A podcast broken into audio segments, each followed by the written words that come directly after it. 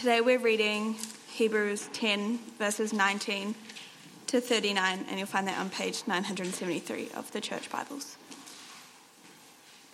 Therefore, brothers and sisters, since we have confidence to enter the most holy place by the blood of Jesus, by a new and living way opened for us through the curtain, that is his body, and since we have a, a great priest over,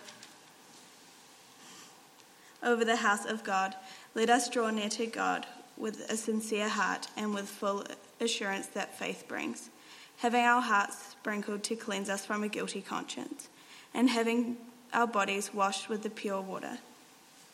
Let us hold unswervingly to the hope we profess, for he who promised is faithful.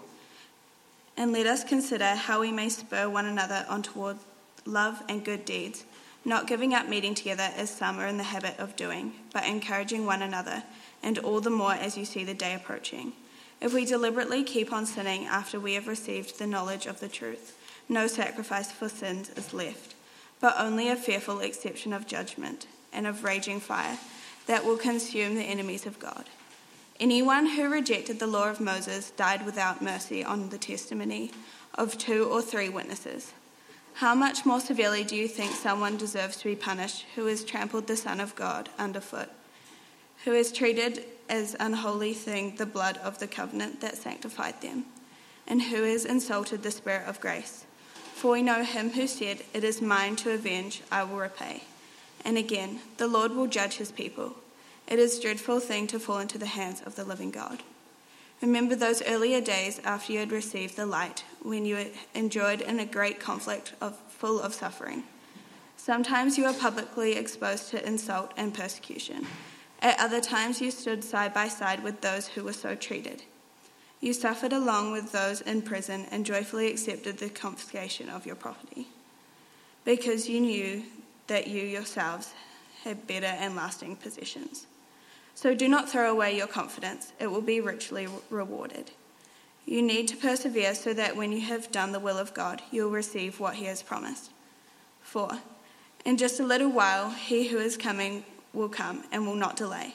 And, but my righteousness, but my righteousness, one will live by faith, and I take no pleasure in the one who shrinks back. But we do not belong to those who shrink back and are destroyed, but to those who have faith and are saved.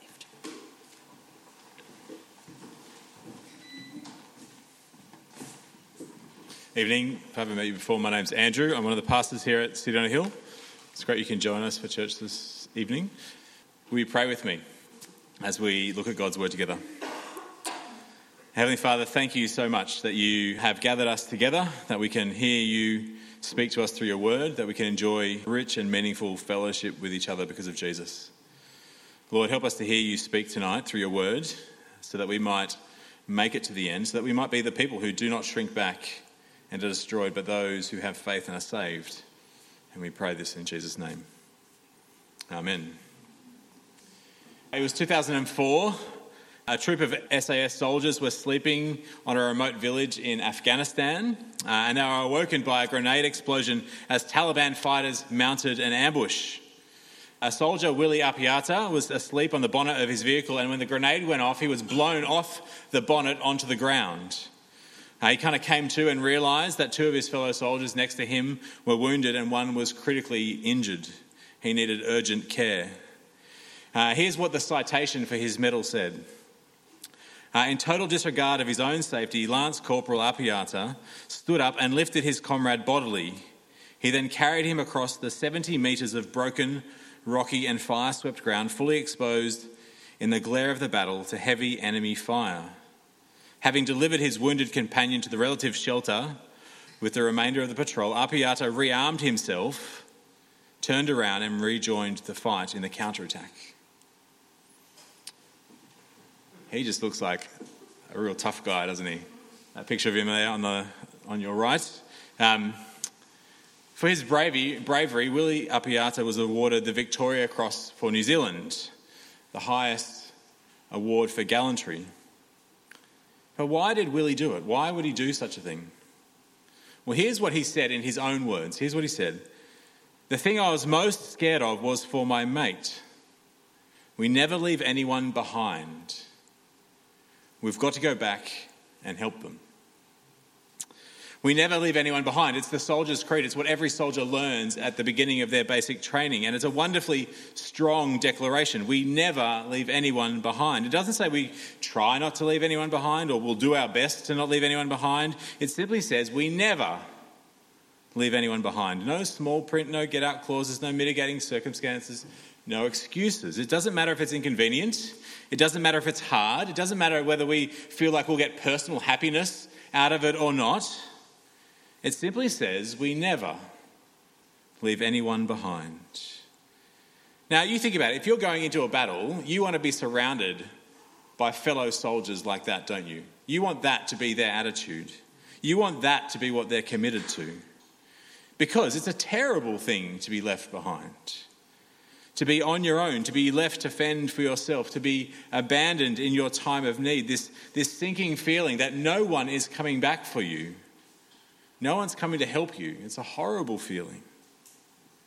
But knowing others have your back, knowing that they are committed to getting you through, knowing that no matter what, they will do everything they can to make sure you're not left behind, well, you want to belong to a community like that, don't you? You want to have people around you like that, don't you? Where we never leave anyone behind. Well, if you're someone who trusts and follows Jesus, this is exactly the commitment we're to have for one another. Hebrews chapter 10 calls on each and every one of us to never leave anyone behind. That, that resolve completely saturates this passage here in Hebrews chapter 10. Uh, it begins with a really important therefore at the beginning of uh, the bit that we had read, and then it's, that, that therefore is then followed by three ways where to ensure that no one gets left behind. Let's have a look at verse 19 there, and we'll begin with the therefore. Verse 19, therefore, brothers and sisters, since we have confidence to enter the most holy place by the blood of Jesus, by a new and living way opened up for us through the curtain, that is his body, and since we have a great high priest over the house of God, now it's, it's mid sentence there, but I'm going to pause for a moment. I want you to see that this is a really significant moment in the flow of the letter of the, of the Hebrews. Uh, these few verses essentially they conclude what Hebrews has been saying for the previous six chapters. Ever since chapter 4, Hebrews has all been about how Jesus is our greater high priest, how he is offering a greater sacrifice, how he is the one who gives us greater hope, that Jesus is the one who sympathizes with us in our weakness. He has suffered for us, and he supersedes the whole Old Testament and the whole Old Covenant. And he does, in reality, what that was just a shadow of. And so, over and over again, for the last six chapters, we've just been given this picture that Jesus is the better mediator, the better go between, between us and God, the only one who can truly bring us to God. And there is no one greater than Jesus. And as Hebrews has swept us along with this breathtaking reality of how amazing and how great Jesus is, it all moves to this, therefore. Verse 19, therefore, brothers and sisters, since we have confidence to enter the most holy place by the blood of Jesus, summarizing everything that we've heard, since we have a great high priest over the house of God, 21, verse 21, and here it is because of all that Jesus has done for us and because of all that Jesus is for us, we get these three instructions. And they all begin with this little phrase let us. Let us do this, let us do this, let us do this. Have a look in verse 22 with the first one there. Uh, let us take confidence with God, we see. Verse 22. Let us draw near to God with a sincere heart and with full assurance that faith brings, having our hearts sprinkled to cleanse us from a guilty conscience and having our bodies washed with pure water. The first command is about drawing near to God with confidence. Full assurance is what it says. Uh, cleansed from guilt is what it says. Washed with pure water is what it says. In other words, although we're sinful, although we have done wrong things, despite all of that, Jesus is our great high priest. He has made it possible for us to draw near to God. We, we can draw near to God. We don't need to be shy. We don't need to be timid. We don't need to stress. Because there is no barrier between us and God anymore. We don't have to pretend. We don't have to worry. Uh, we don't have any awkwardness. There's no tension anymore between us and God because Jesus is the perfect priest who has offered the perfect sacrifice so we can rest easy in the presence of the God of the universe. And so let us draw near to him. We can come to him in prayer. We can bring our problems to him. We can, we can hear him speak to us through his word. We can come and experience the rich fellowship and community of being one of his people. Now, it's possible that as, you, as you've gone through the book of Hebrews with us and you've been blown away week by week by how great Jesus is and how holy God is, it's possible that you might be feeling scared or timid or shame. Or you might be feeling the distance between us and God, that God is so great and we are so small. But Hebrews says no. Hebrews says you can draw near to God. Jesus has drawn, Jesus in Jesus, God has drawn near to us and He has cleansed us of our guilt and our shame. So now we can have confidence to approach God. Not because of what we've done, but because of Jesus. We can have confidence with God. So let us keep our focus on Him. That is our second let us. Verse 23. Verse 23 Let us hold unswervingly to the hope we profess, for He who promised is faithful. We can have confidence in God because He is faithful. He does what He says. And so we can confidently focus on Him. We can confidently hold unswervingly to what God has promised to us in Jesus. And I think the word unswervingly is a great word, a great picture for us. Um, one of the things I do is um, I ride my bike a fair bit around Wellington. Um, and uh, without a doubt, the most dangerous thing on the road is a driver who is distracted by their phone far and above any, anything else that is out there. Some call or text or app has grabbed their attention, and they're no longer focused on the task of driving. And so they drift and they swerve. And the thing that's most scary most of the time is that they don't even know they're doing it. They don't even realize they've come half a lane over and they're running you off the road. But that shouldn't be us as we unswervingly hold to what God has promised us in Jesus. Not distracted by what others are doing or their opinions, not preoccupied with the worries of life, not absorbed with some other dream, but focused, unswervingly, single mindedly orientate ourselves around Jesus and the heavenly realities that He is drawing us to. And there's something we need to notice here about the words that Hebrews uses. It uses collective language. It's not about you, singular, it's not all about you doing this, it's about we together doing this. It's let us, is what it says. Let us, us, draw near to God. Let us hold unswervingly to the hope we profess. And back in chapter 10, verse 19 to 21, we, it says, have this confidence, a new and living way opened for us. We have a great high priest over the house of God. It's tapping into the notion that, yes, Jesus has done something amazing for you, as an individual. He's something amazing for you as an individual. Washed you clean of your sin, presented you as righteous before God, and is taking you to be with Him in heaven forever. Yes, He has done that for you. But He has saved us together into this amazing family, this fellowship of believers, these brothers and sisters in Christ. And so now we don't think in terms of me, myself, and I. Now we think in terms of we and us and our. I don't think we can stress this enough because uh, it's so countercultural. Uh, the, the, the, cultural air we breathe every day is so individualistic, is so self focused. And our natural tendency is to think that we are just all individuals on our own, going our own way in the world. And it's all about my rights and what I want to happen and what I would like to do and what I'm going to get out of it. But Jesus is the high priest over the house of God.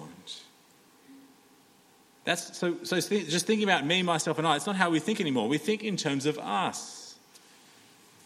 And I don't know whether you've realized this, but belonging to a community, like belonging to a community of people who are committed to the same thing and care about each other, it's what so many people in the world are looking for.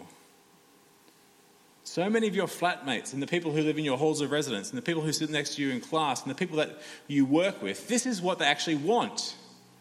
This is what they're looking for. In this last week, I've had three separate conversations with people where they've shared pretty much the same thing. They've said, someone has come up to them recently and said to them, I really don't like Christianity, but you have community.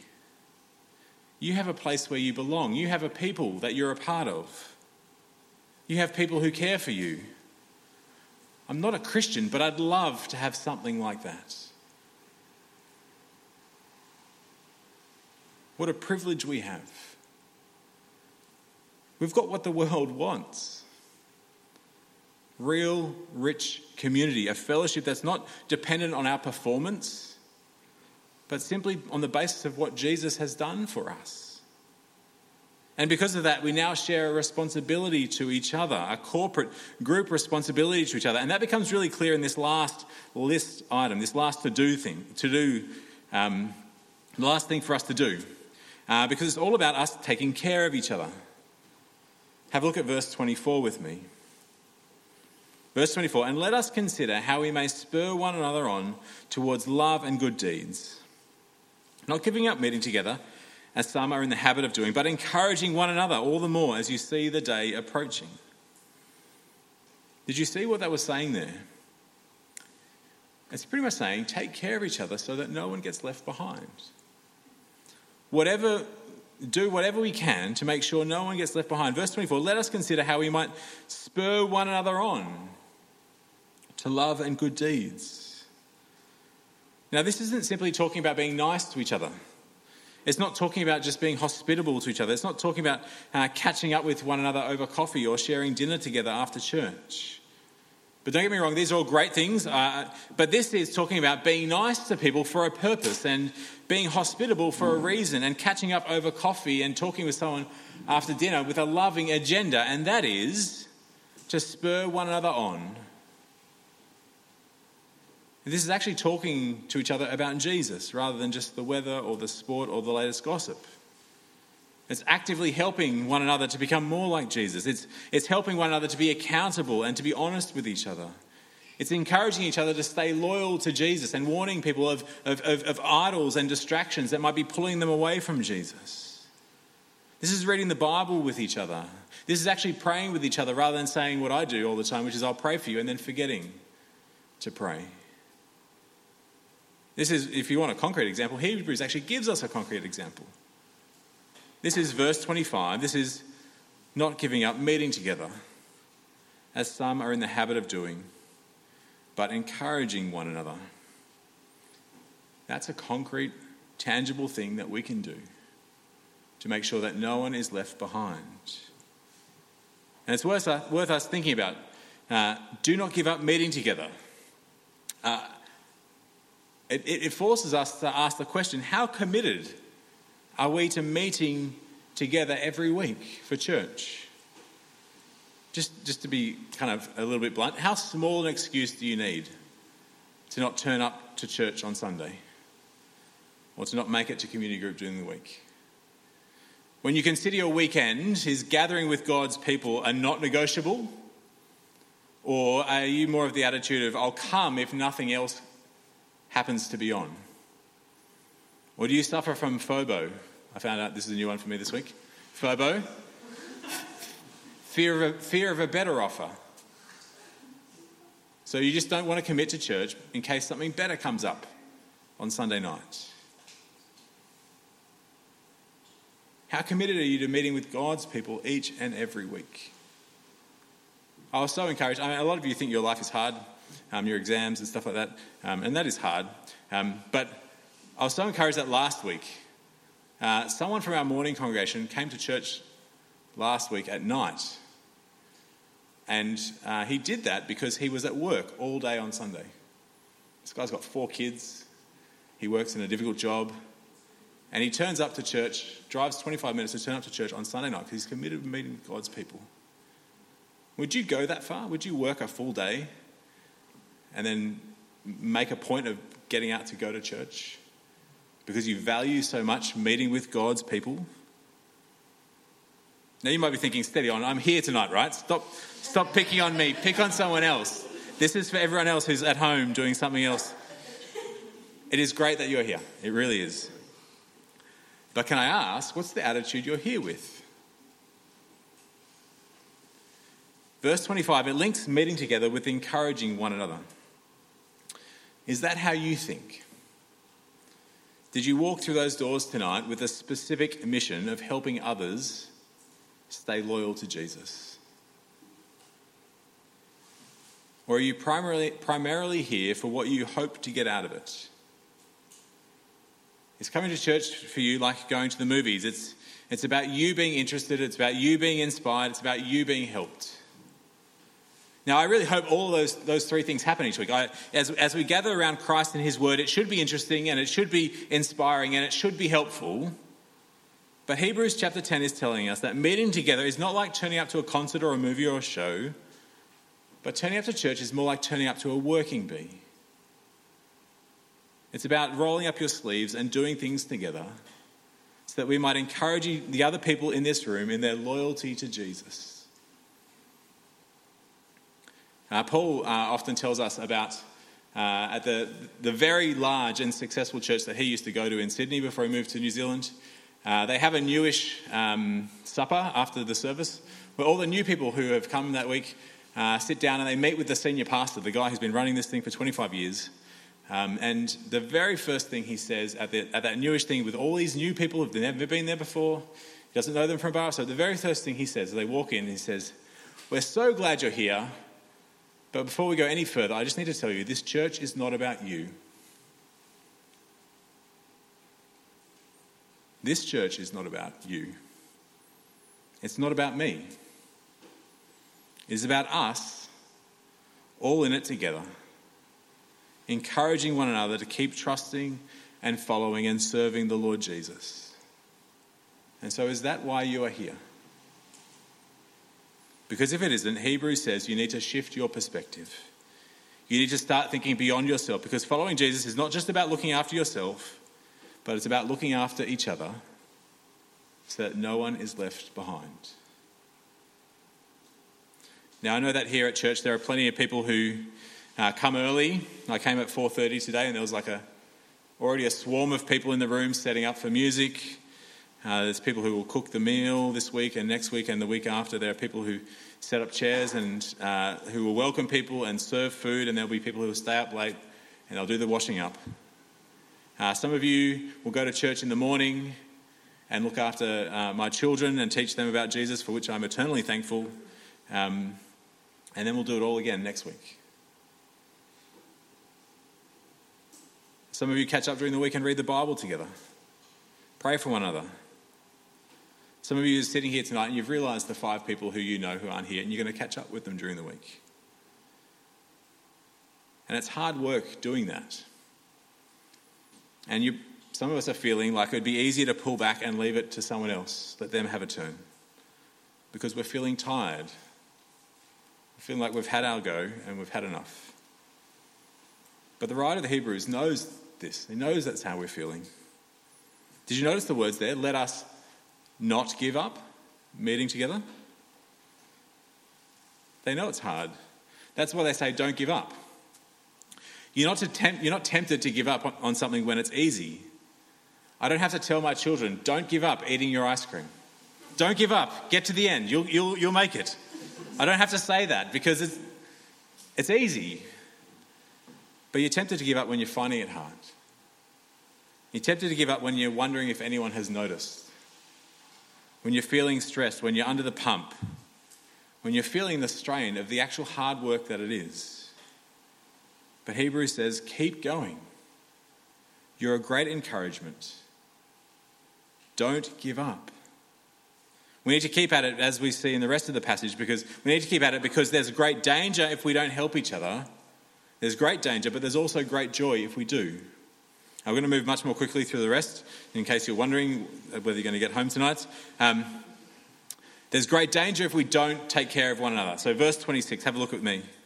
Verse 26 If we deliberately keep on sinning after we receive the knowledge of the truth, no sacrifice for sin is left, but only a fearful expectation of judgment and of raging fire that will consume the enemies of God. It's pretty full on, right? Pretty sobering stuff. It's saying following Jesus is not a game. Following Jesus is not a lifestyle. Following Jesus isn't just uh, you know, one of many things that you might have in your life. And I know that we treat Christianity like a game sometimes, that we treat Christian fellowship like a bit of a plaything. We dip in and out, we chop and change churches, we play around the edges, and we never actually commit. But this is saying that what we do as we gather together as God's people, what we're on about as a church, it's actually deadly serious, it says.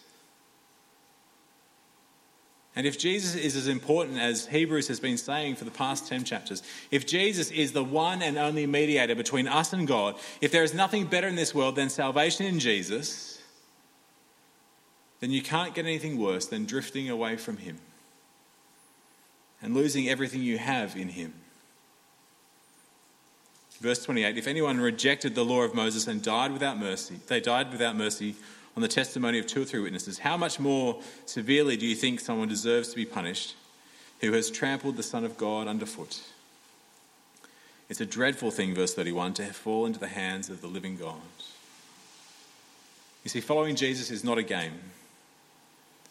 And for any one of us to stop and turn our back on, on Him, to, to stop and start playing around with sin, well, Hebrews says that's a dreadful thing. That's a horrific thing. That is a dangerous thing. And so let's make sure we can do all that we can to make sure that that doesn't happen. So that we don't leave anyone behind. But hey, Hebrews isn't all stick. There's carrot here too. Um, there's joy for those of us uh, who stick with Jesus and help others to stick with Jesus. And for the original readers, we see this in verses 32 to 34. Uh, we can see this joy for them. It, it, it happens, uh, it's happened for them even though they've had a really difficult uh, track record. Have a look at verse 34. Verse 34 You suffered along with those in prison and joyfully accepted the confiscation of your property because you knew that you yourselves had better and lasting possessions. You see, these guys had been through tough times, but they went through tough times with joy because they stayed loyal to Jesus.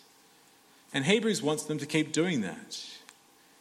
They had joy even when someone was like literally going to their house and taking their stuff. They had joy because they knew they had better stuff in Jesus in the life to come. Yeah, take it. But you can't take what I've got with Jesus. And so, verse 36 you need to persevere so that when you have done the will of God, you will receive what he has promised. Because, verse 39, we do not belong to those who shrink back and are destroyed, but to those who have faith and are saved. We do not belong to those who shrink back. Again, I'd like you to notice that this is all in the plural. It is all about us together needing to persevere. It's about us together.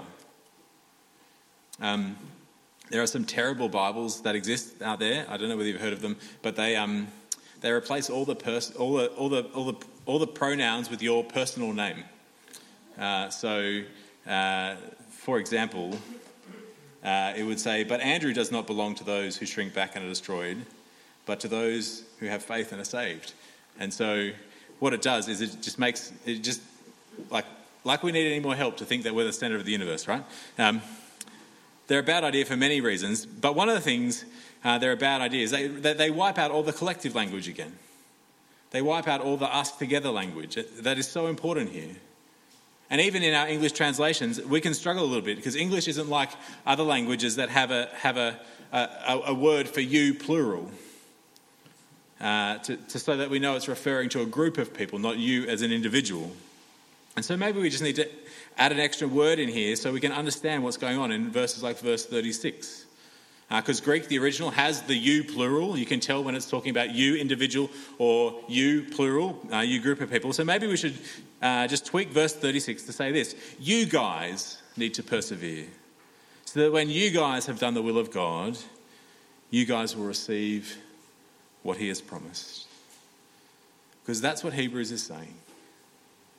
This is about us together helping each other. This is about us together helping each other press on with Jesus. This is about us together helping each other to persevere. This is about us together helping each other not to shrink back. And maybe there's something very specific you could do about this this week. This passage has that little to do list. Maybe you could have a look through that and, and, come up with your own to do list this week. Maybe there's a phone call you need to make, a text you need to send, someone you need to visit. Maybe there's a conversation you need to have just to make sure that person you haven't seen for a while is hanging in there with Jesus.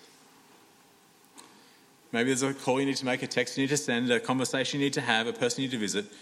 So that person who's having a hard time, uh, you can help them. So you can encourage them to keep following Jesus because it's going to be worth it in the end. Because we do not want anyone to be left behind. We don't want anyone left behind. Uh, a few years back, there was the, uh, a race at the Triathlon World Cup. Uh, Jonny Brownlee uh, from the UK, uh, he went into the final kilometre with a comfortable lead. Uh, it was the final race of the season, and if he wins this race, he wins the World Series for that year. But a few hundred metres into the final kilometre, he begins to wobble, and he's got that, you know, that, that sickening image of an athlete who's just kind of weaving all over the road and kind of jelly legs. Uh, a, a few moments after he starts to wobble, the guy who was behind him in second place blazes past. But then comes his older brother, Alistair, in third place. And Alistair all but picks Jonny up and carries him the final few hundred metres and then literally pushes him over the line. It's a picture of Hebrews 10. It should be a picture of us. We never leave anyone behind. We never leave anyone behind. Let's finish with these words in verse 23. Let us hold unswervingly to the hope we profess, for he who promised is faithful. And let us consider how we might spur one another on. Will you pray with me? Heavenly Father, thank you so much for everything you have done for us in Jesus. That though we were sinners, Jesus died for us, and he has washed us clean. And he has welcomed us into your eternal throne room, into your presence. That you have blessed us with your Holy Spirit, but that you've also blessed us with your word, and you have blessed us with the fellowship of brothers and sisters. And so, Lord, we really pray that you might transform our community to not a group of individuals who just gather once a week but to a family, a community, a fellowship who love and serve you and make sure that we don't leave anyone behind. Lord, help us to work out this week how we might encourage one another to keep trusting and serving and following the Lord Jesus. We pray these things in his name. Amen.